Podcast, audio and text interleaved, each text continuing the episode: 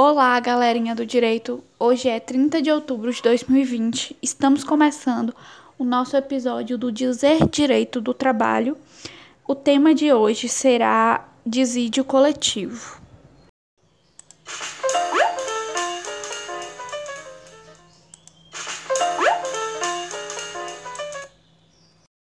O desídio coletivo é uma ação judicial que tutela os interesses jurídicos de determinada categoria.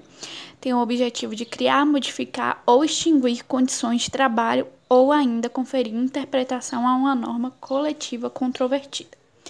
São divididos em três espécies: a de natureza econômica, que objetiva a criação, extinção ou modificação de normas ou de condições de trabalho em geral, por meio de uma sentença normativa constitutiva a de natureza jurídica, que tem como objetivo conferir interpretação judicial a uma norma coletiva controvertida por meio de uma sentença normativa declaratória, e a de natureza grave, que tem o cunho jurídico e econômico na mesma ação coletiva e tem apreciação prévia de abusividade do movimento grevista.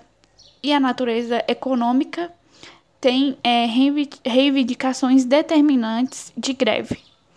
A sentença normativa, ela tem prerrogativa de os tribunais do trabalho proferirem sentenças abstratas e impessoais acerca da criação, extinção e modificação de condições de trabalho extensíveis a todos os membros de uma categoria ou integrantes de determinada profissão, independentemente de serem filiados às entidades sindicais litigantes, e principalmente por escopo disciplinar de disciplinar eventos futuros.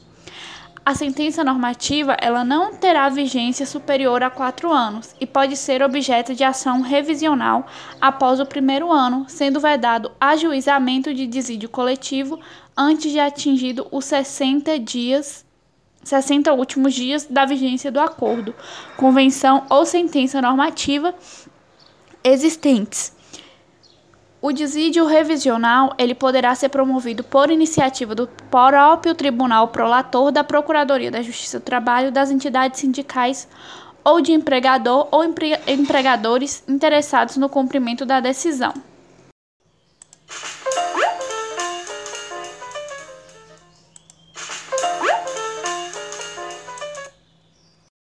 Esse foi o nosso podcast de hoje. Contamos com o roteiro meu, Ana Larissa, e até a próxima.